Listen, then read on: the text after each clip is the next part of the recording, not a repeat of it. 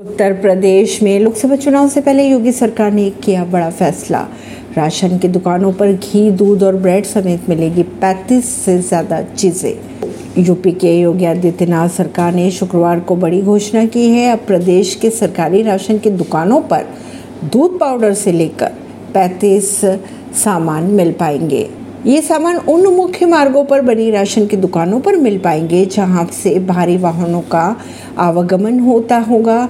स्वास्थ्य और सुरक्षा संबंधी वस्तुएँ भी मिलेगी, साथ ही सामानों की गुणवत्ता भी सुनिश्चित की जाएगी। खाद्य और रसद विभाग ने इसके लिए बाकायदा आदेश जारी किए हैं। इसी के साथ ही यूपी की उचित दरों की दुकानों पर दूध, ब्रेड, मसाले, सौंदर्य प्रसाधन छाते और टॉर्च जैसी 35 जन उपयोगी वस्तुएँ भी मिल पाएँगी।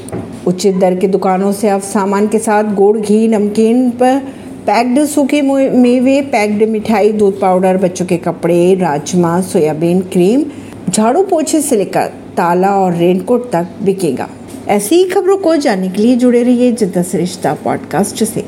परवीन दिल्ली से